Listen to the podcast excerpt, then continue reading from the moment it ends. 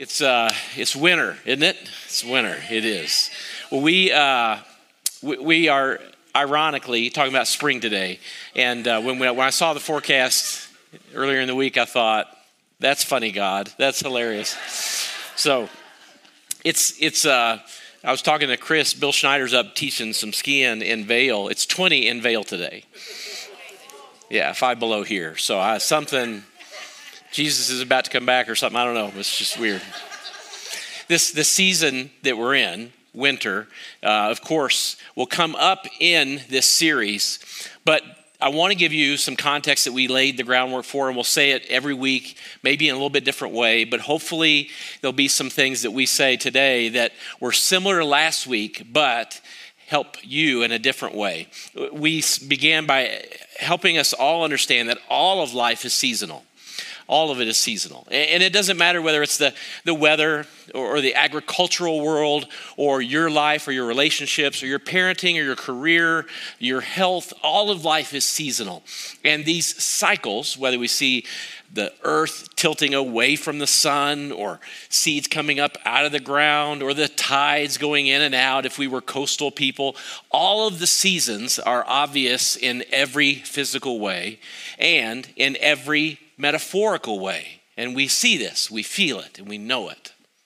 It's because God is a designer and He designed life that way. And if we didn't have seasons, I cannot even begin to fathom what it would be like if everything were on all the time, or warm all the time, or cold all the time. But we see these cycles, and your life is seasonal too. And you are in some seasons right now. And those seasons are felt by you, and you discern them.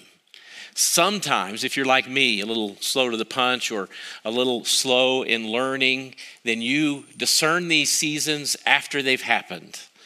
And somebody says to you, "Boy, look at look at what occurred." And we look back and we say, "Boy, that was a interesting season filled with and I can recollect and think and remember." But of course, the challenge is, and the challenge that we're going to find through this series and our thoughts is that it can be quite difficult to know and discern which season you're in. Today it's not. Today we know, right? It's winter. This is the deal.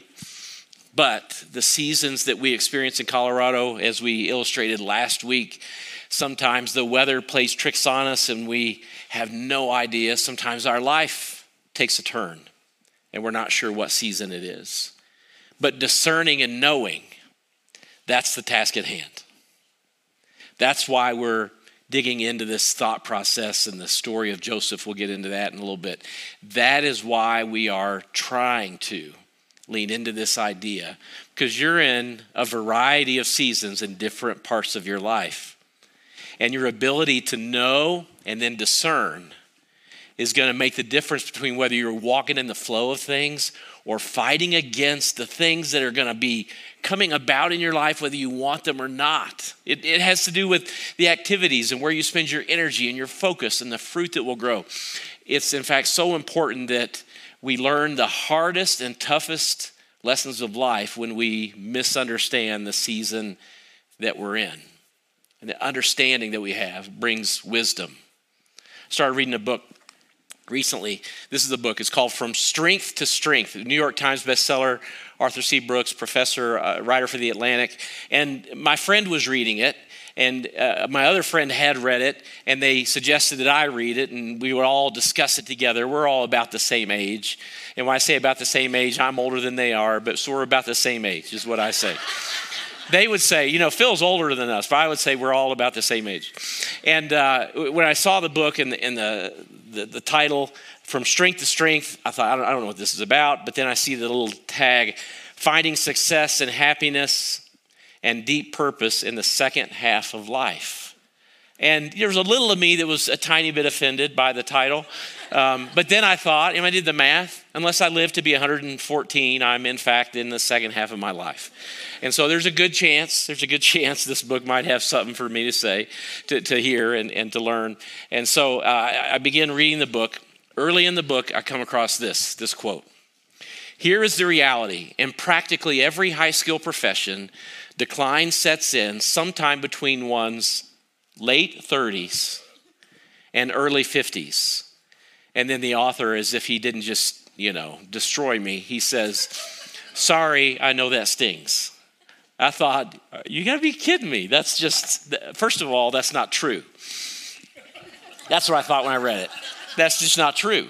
I don't know why he would, in a New York Times bestseller, say something without any foundation, without any, any credence, without any proof, and say something that, that ridiculous.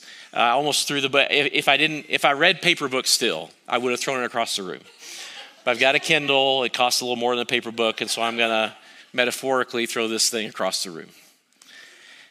And then he says this, and it gets worse the more accomplished one is at the peak of one's career, the more pronounced decline seems once it has set in.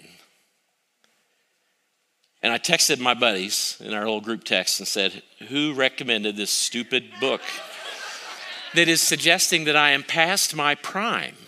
This is, I mean, what a way to begin the year. I did not appreciate this. And my one fellow who, uh, one good buddy who's a little less tactful than the other, um, he, this is what he texted back. He said, Dude, you are so far past your prime, you can't even see it.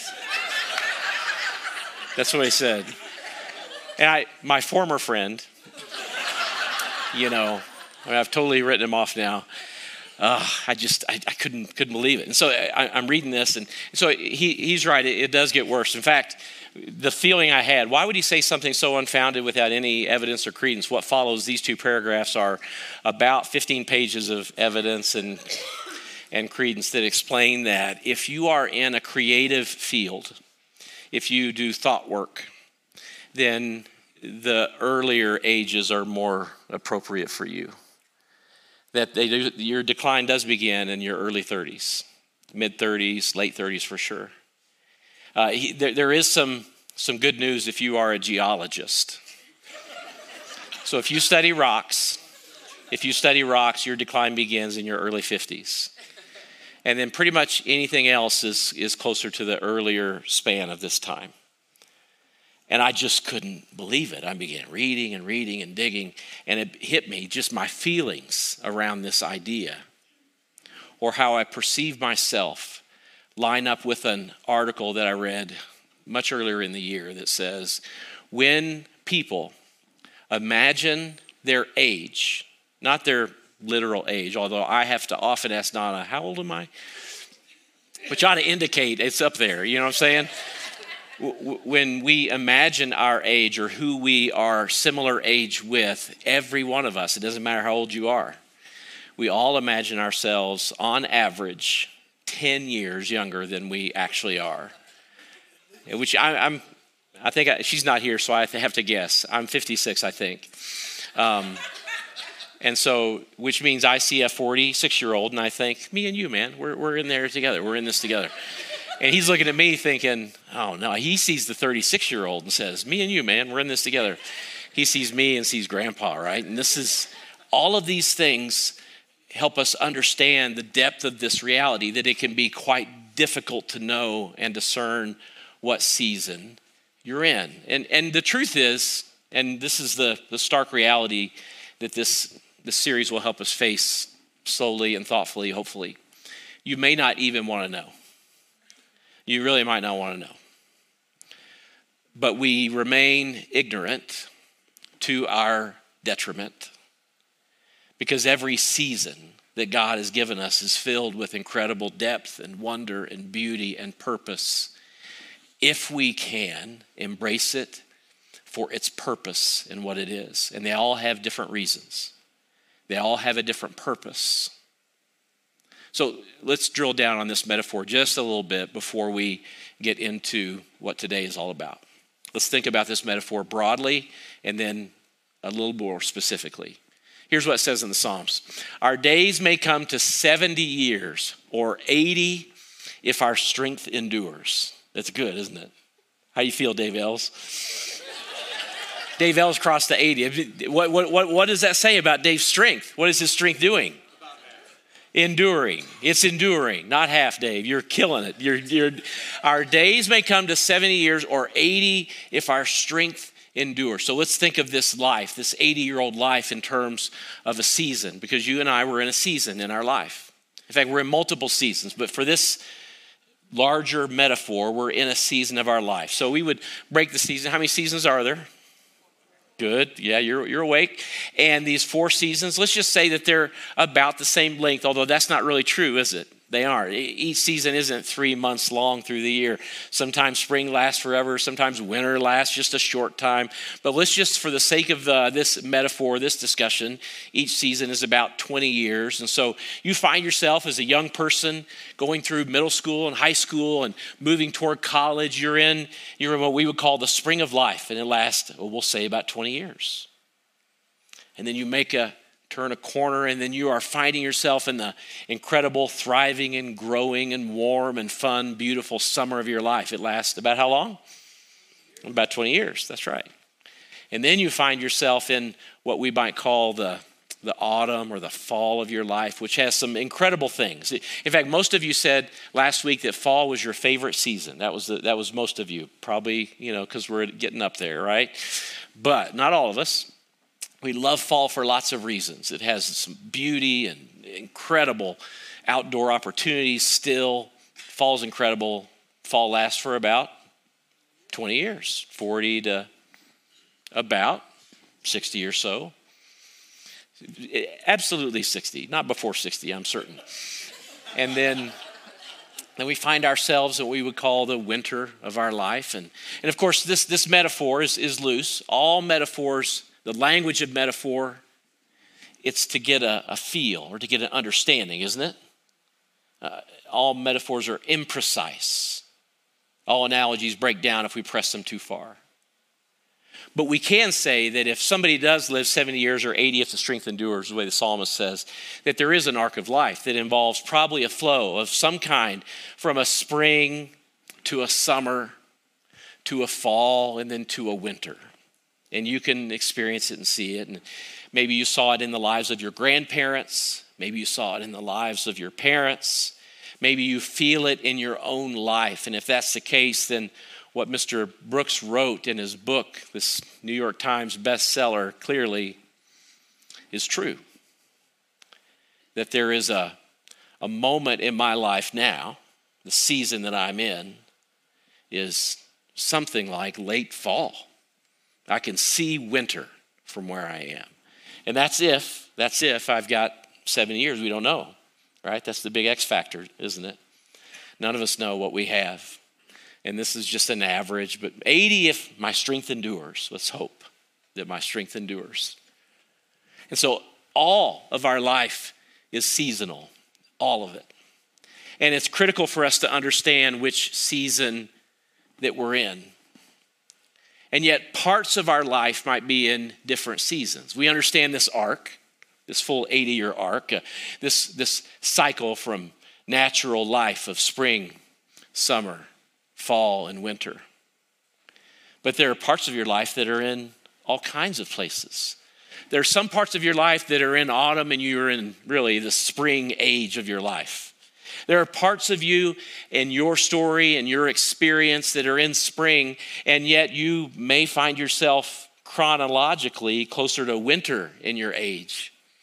In other words, we, we, might be older, we might be younger, but we find ourselves experiencing all of these seasons in unique ways. It might be your career, it might be a relationship, it might be an endeavor that you're engaging in.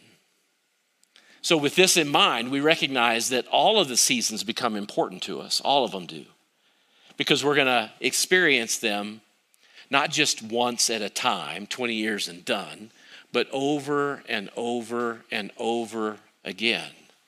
And our adeptness at discerning and knowing means that we will then change whatever we're engaged in, whatever endeavors, or as Solomon called it, activities or purposes under heaven. Here's how he said it in Ecclesiastes. We read this last week. There is, a, and I like this version. This is the message uh, paraphrase. There is a what? Opportune time to do things. And then he says what? A, a right time for everything under heaven. Knowing and discerning the season, well, that's, uh, that's what we would call wisdom. And this wisdom means that we're able to see it, lean into it, understand the difference and then we pick up the right tool. We engage in the right thing. We embrace the current moment because the weather is happening and we experience it. He goes on to say this there's a right time to plant, this is further down, and another to reap. A little further down, he says this there's a right time to what? And another to speak up. How many times do you wish you knew which season it was? Or when have you lived in your life and violated this that you thought, you know what, I, I feel like reaping. I need, I need, you know what I need? What I need is to be doing some reaping. I need a harvest. And, and yet you're not in the autumn of your life or the autumn of your career or the autumn of your financial investments. But you need the reaping and you find yourself pulling out before you should when you should be planting, knowing and discerning the seasons. This, this is what it's about. And so, what we're going to do as we go through this series, we allow this metaphor to speak into the various places in your life. And, and what you'll do is you'll discover, oh, there, there's a part of my life that is in this season. And even in the arc of my understanding of my life, I think I'm not yet to, you fill in the blank. And as you do, you're going to ponder and consider, use this filter to consider that things that you're engaged in, where you are spending your focus and your time and your energy, understanding and discerning the season. And to help us do that, we'll use the life of Joseph. The life of Joseph, he's one of the patriarchs that are told story wise, narrative wise, in the book of Genesis. And by the time we get to Joseph's life, Abraham, Isaac, his dad Jacob, and now Joseph, these patriarchs of the Old Testament that set the course for the nation of Israel. Abraham came along before Israel was even in Israel, and God called him, and his family began to multiply, as many as there were stars in the sky. And then three generations later, Joseph shows up on the scene. And you could begin to read his story a little bit earlier. Joseph is mentioned, but his life story narrative really begins in Genesis 37. And so I'm encourage you to just open up and read. You'll read a few chapters, you'll dig in, and as you read the story of his life, you'll begin to see it. If you're familiar with his story, then the metaphor of seasons will jump out at you. You'll go, Oh, I see it. I see it now. This, this understanding. If you're not familiar with Joseph's life, then it's an absolute incredible tale. And it is an amazing, and it's become a Broadway musical. It's an, an amazing story of a life that has ups and downs, good and bad. God is present through all of it. Well, it's a lot like your life. And you'll see your own story and Joseph's story maybe in many ways. When Genesis 37 begins to tell a story, if we hop down to the middle of the chapter, we get a glimpse of a moment. And here's that moment.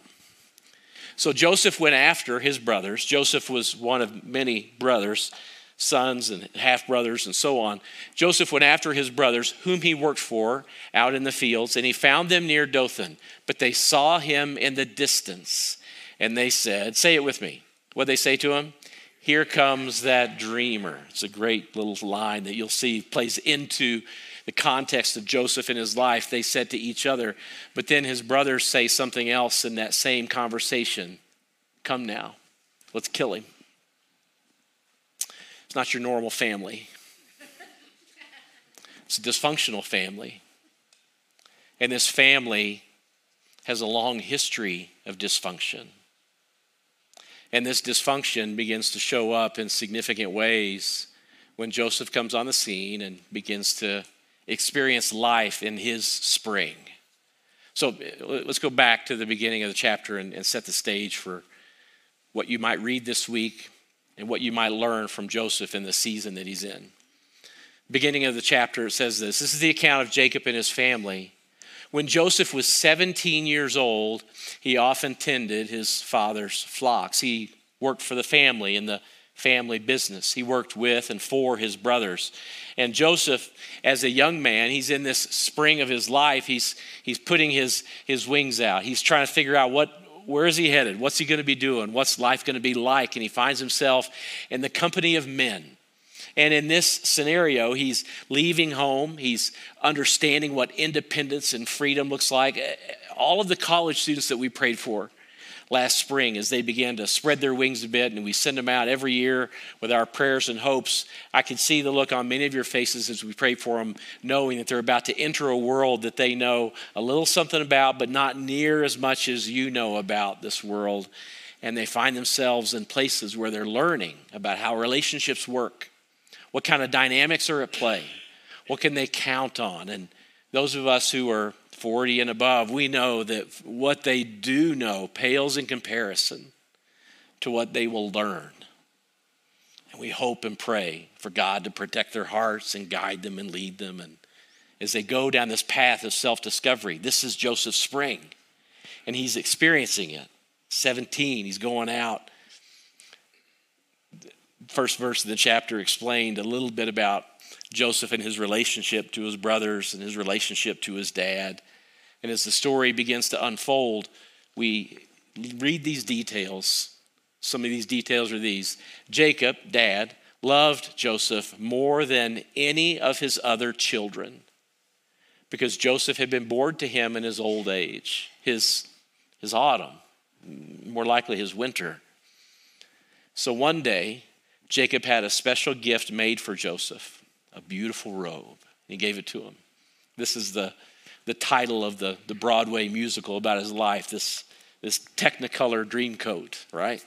And this, this symbol of favoritism, this, this besetting original sin of the patriarchs, favoritism. How many of you grew up in a family that had favoritism as a, a fixture? Let me see your hands. How many of you were the favorite? How many of you were not the favorite? Yeah. How many of you thought you were the favorite and found out you weren't the favorite?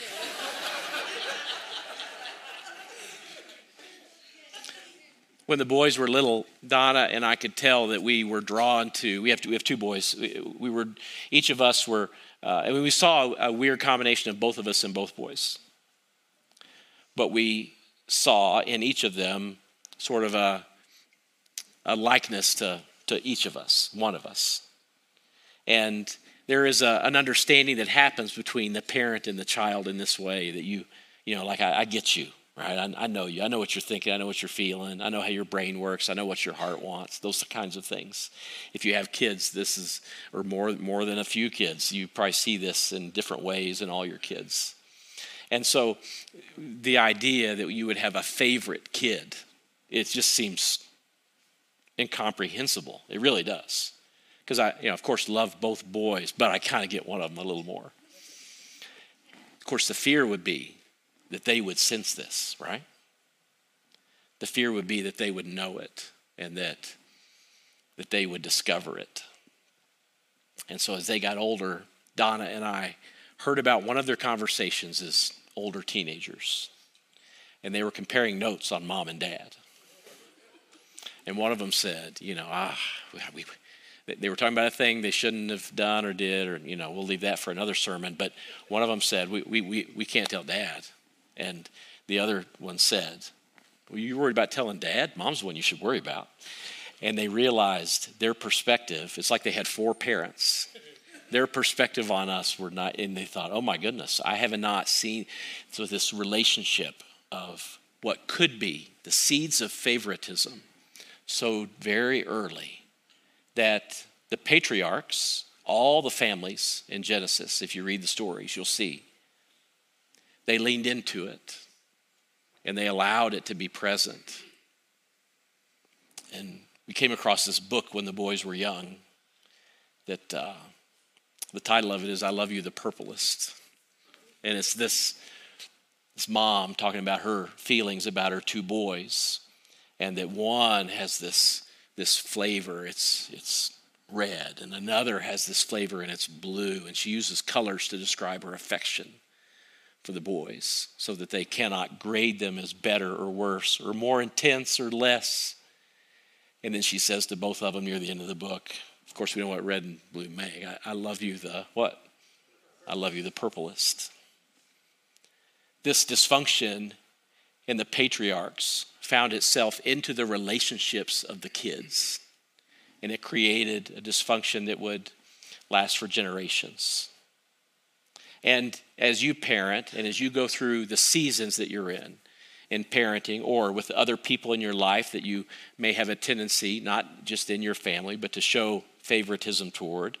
What we're really talking about is the depth of love and acceptance and affirmation, right?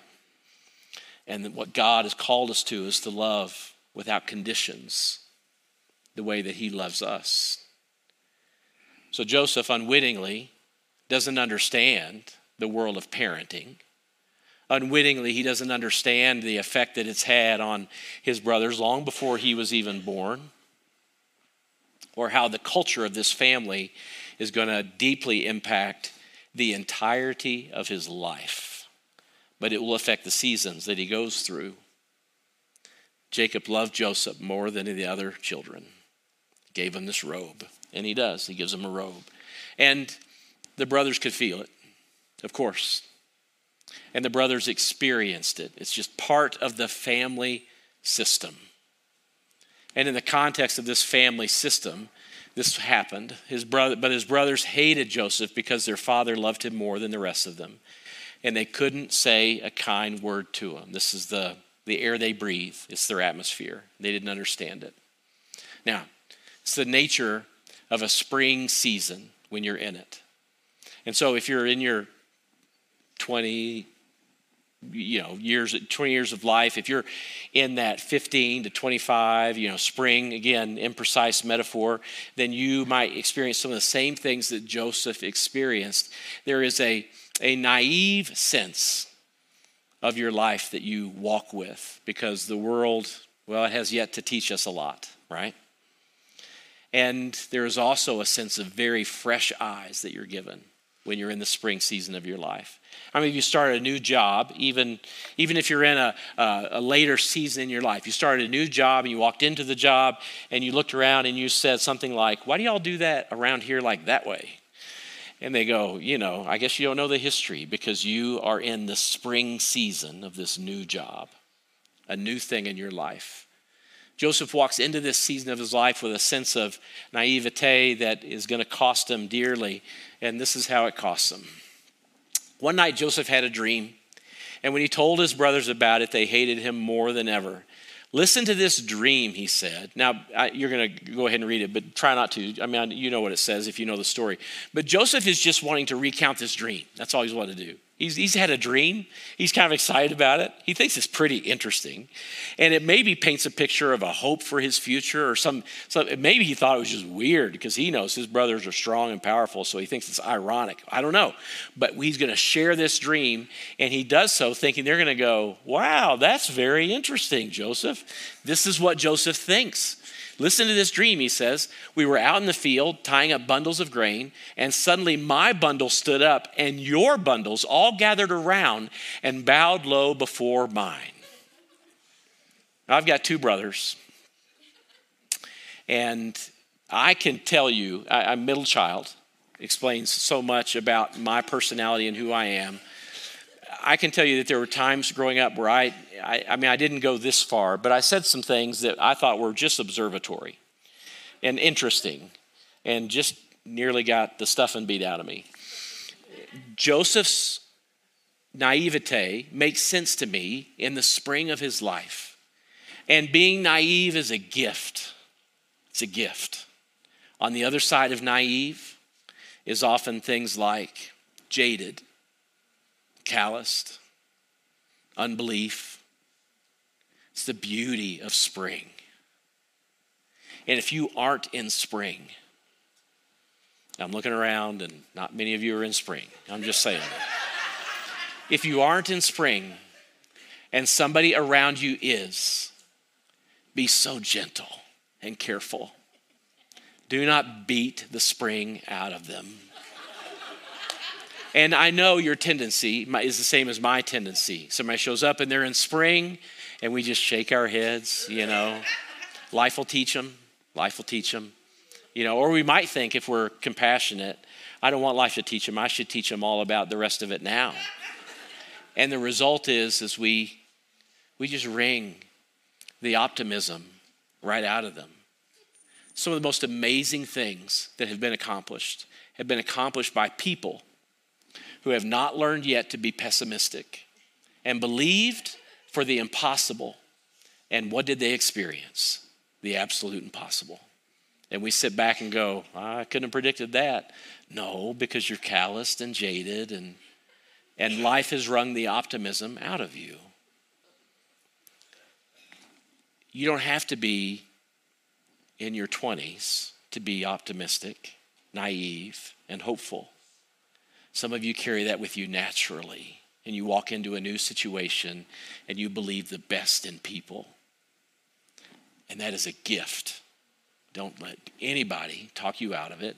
And for goodness sakes, those of us who are, you know, wiser and more sage, be gentle with those around us that are in the spring of their life or the spring of a new experience.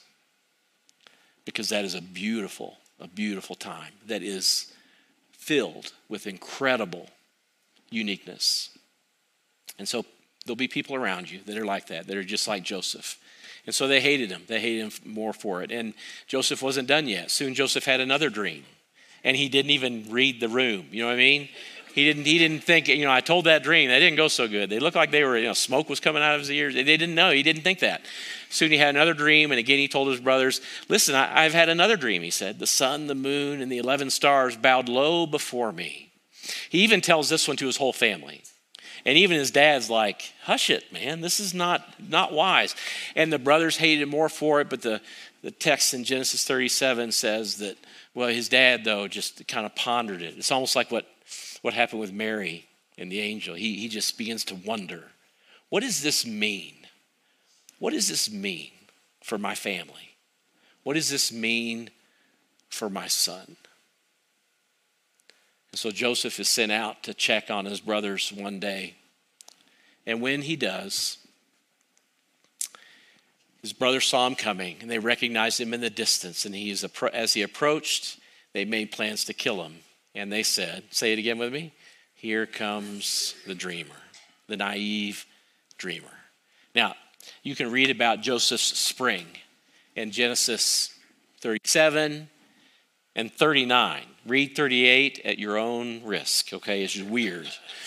But that's all, that's up to you. You can just go down that path if you want. But if you want, you can skip it. Pastor gave you permission. 37 and 39, and you'll read about Joseph's spring. And if you read about Joseph spring, you'll read about a dreamer.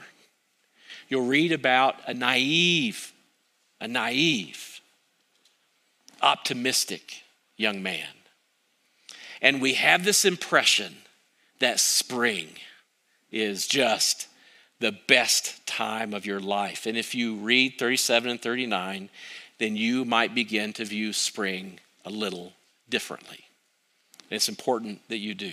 Here's what I want you to ponder as we get ready to wrap up today. It might be spring for you if there is something new in your life. It doesn't matter what it is. It doesn't matter what it is. There's something new in your life. There is a portion of your life that is in spring. And it's important that you discern that. It's important that you identify it and embrace it. If you're in a new job, that's in spring. If you are engaging in some new endeavor, doesn't matter what it is, whether it's a, a hobby or, or some effort, school, something you're learning that's going to benefit you later, then you are in spring. If you just retired, you may think this feels like autumn or moving toward winter. If you just retired, you're in spring because this is new. You've never done that before. We found out that we're going to be grandparents. So spring is coming. Spring is coming for us. You know why? I've never been a grandfather before. I have no idea what it's like. And so we talk to grandparents who have been grandparents for a while. We say, What advice do you have for grandparents? And we've gotten literally the same answer from every grandparent with experience, they say, they just don't even hesitate. Keep your nose out of it. That's what they say. And, and we say, well, it sounds like there's a story behind that. And then here comes the story, right?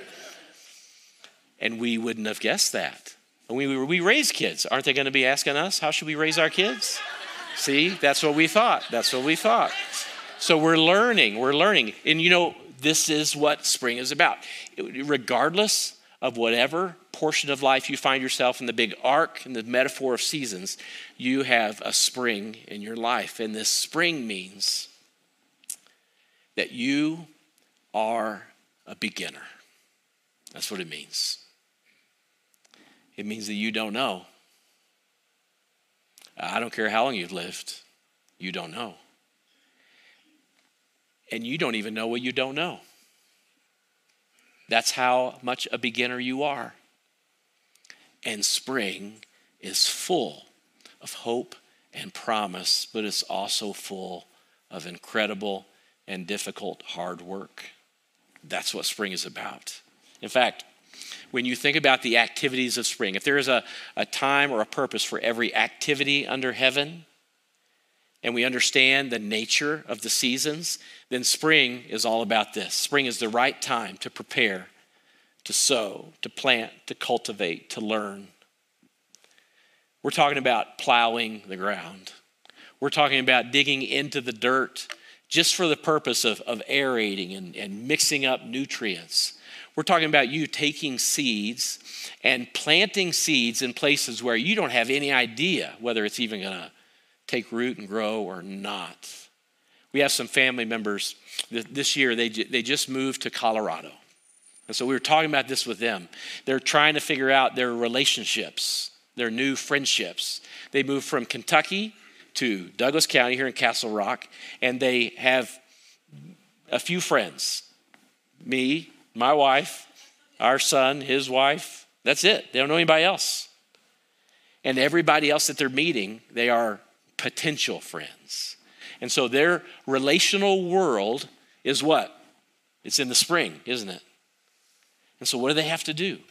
I mean, they're 35 years old. They have to prepare and plant seeds. They have to they have to essentially go back to their kindergarten memories and go out and, you know, make good friends and figure out what relationships might stick. And for every one seed they plant, they've got to plant six more in hopes that one will take root. And this is new, it's a new part of their life. So here's the question for you Which part of your life, which relationship, which endeavor is in spring right now? Which is it? If you don't have one, you should go find one because you need to be in spring somewhere, somehow, some part it's important for your growth. It's important for you to expand. It's important for you to keep this beginner mindset that is so critical to learning and understanding, to wisdom. And when we understand this, then we begin to do this work. Now, when you consider the activities of spring, this preparing and plowing, uh, sowing and planting and cultivating, when you think about this list and think about the nature of spring, then you understand this that there is an immense amount of effort and energy and almost nothing to show for it. All of it happens underground. All of it happens without any sense of fruit and harvest and result.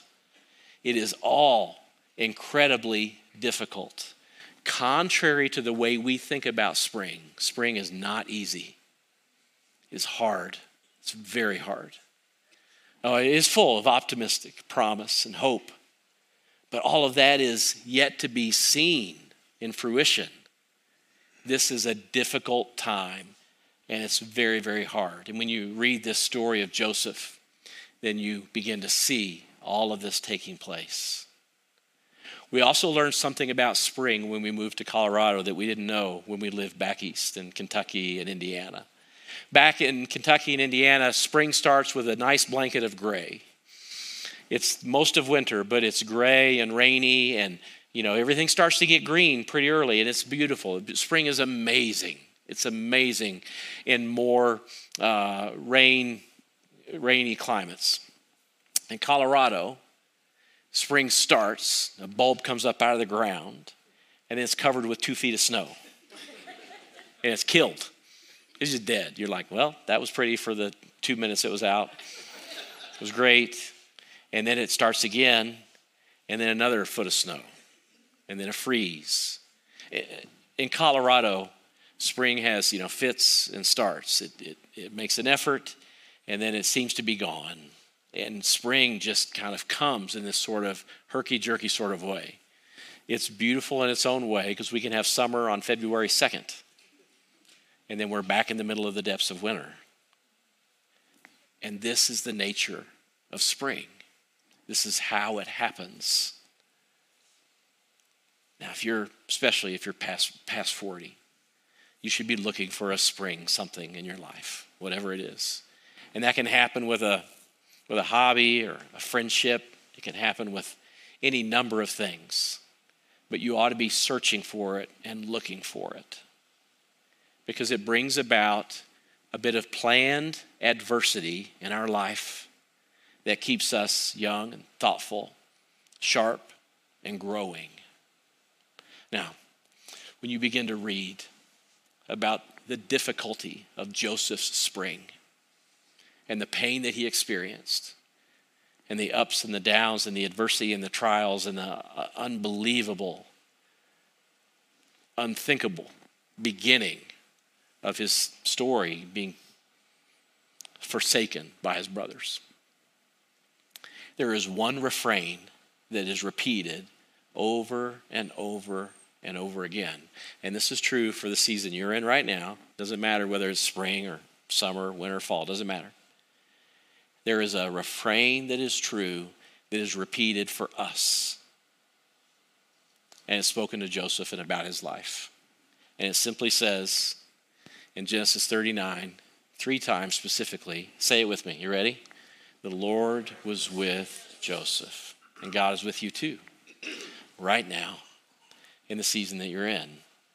Whether it's a full on spring or bits of winter, a little bit of fall, and spring in this one spot, the Lord is with you in the things that you're trying to learn, the things that you are failing to learn, and the ways that He is guiding your life.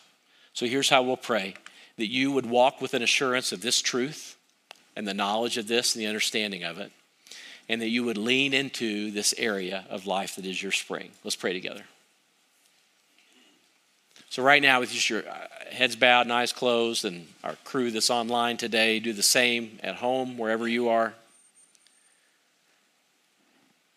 Call to mind the area of your life, or the spot, relationship, endeavor that you think might be in spring. It's whatever is new in your life.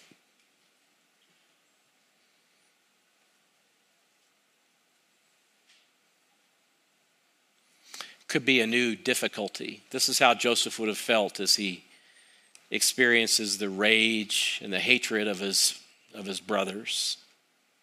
Finds himself in a spot where he doesn't want to be at all. That might be your spot. And, and it could be that you would never have previously identified this, uh, this trial in your life as a spring. They don't seem to go together, but they do.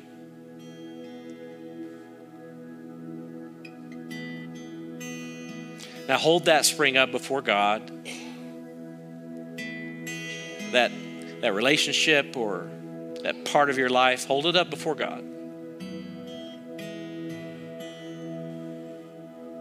Naming it as such, calling it spring is the first step towards understanding what kinds of things would Solomon say in Ecclesiastes, what kind of activities, what kind of endeavors under heaven should be about my business these days? Where should my focus be? Ask God that very question. Where should my focus be? Is it plowing? Is it sowing? Cultivating? How do you want me to do this, Lord? Where do you want my focus to be? Where should I spend my energy?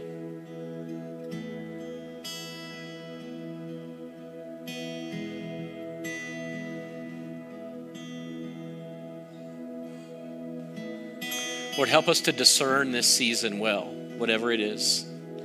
Help us to understand it. Lord, this week as we uh, many of us read the story of Joseph, help us to see with the, this lens, this, this story unfolding in this life. Help us to see our story in it.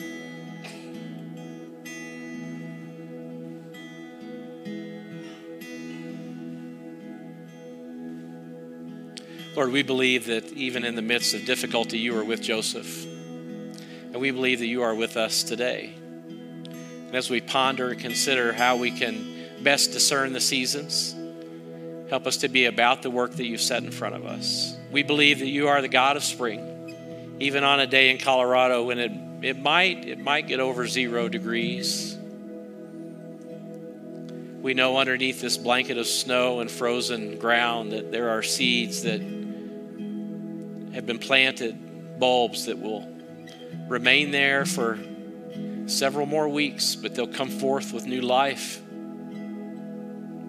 And so we pray for that new life. And so for the folks in our church family that are dealing with new seasons, new new kids, new relationships, new retirement, new careers, new jobs, I pray that they would see this this spring with a sense of optimism and and even a bit naive believing and knowing that, that you are about the work of creating new, new life. You make us new every day.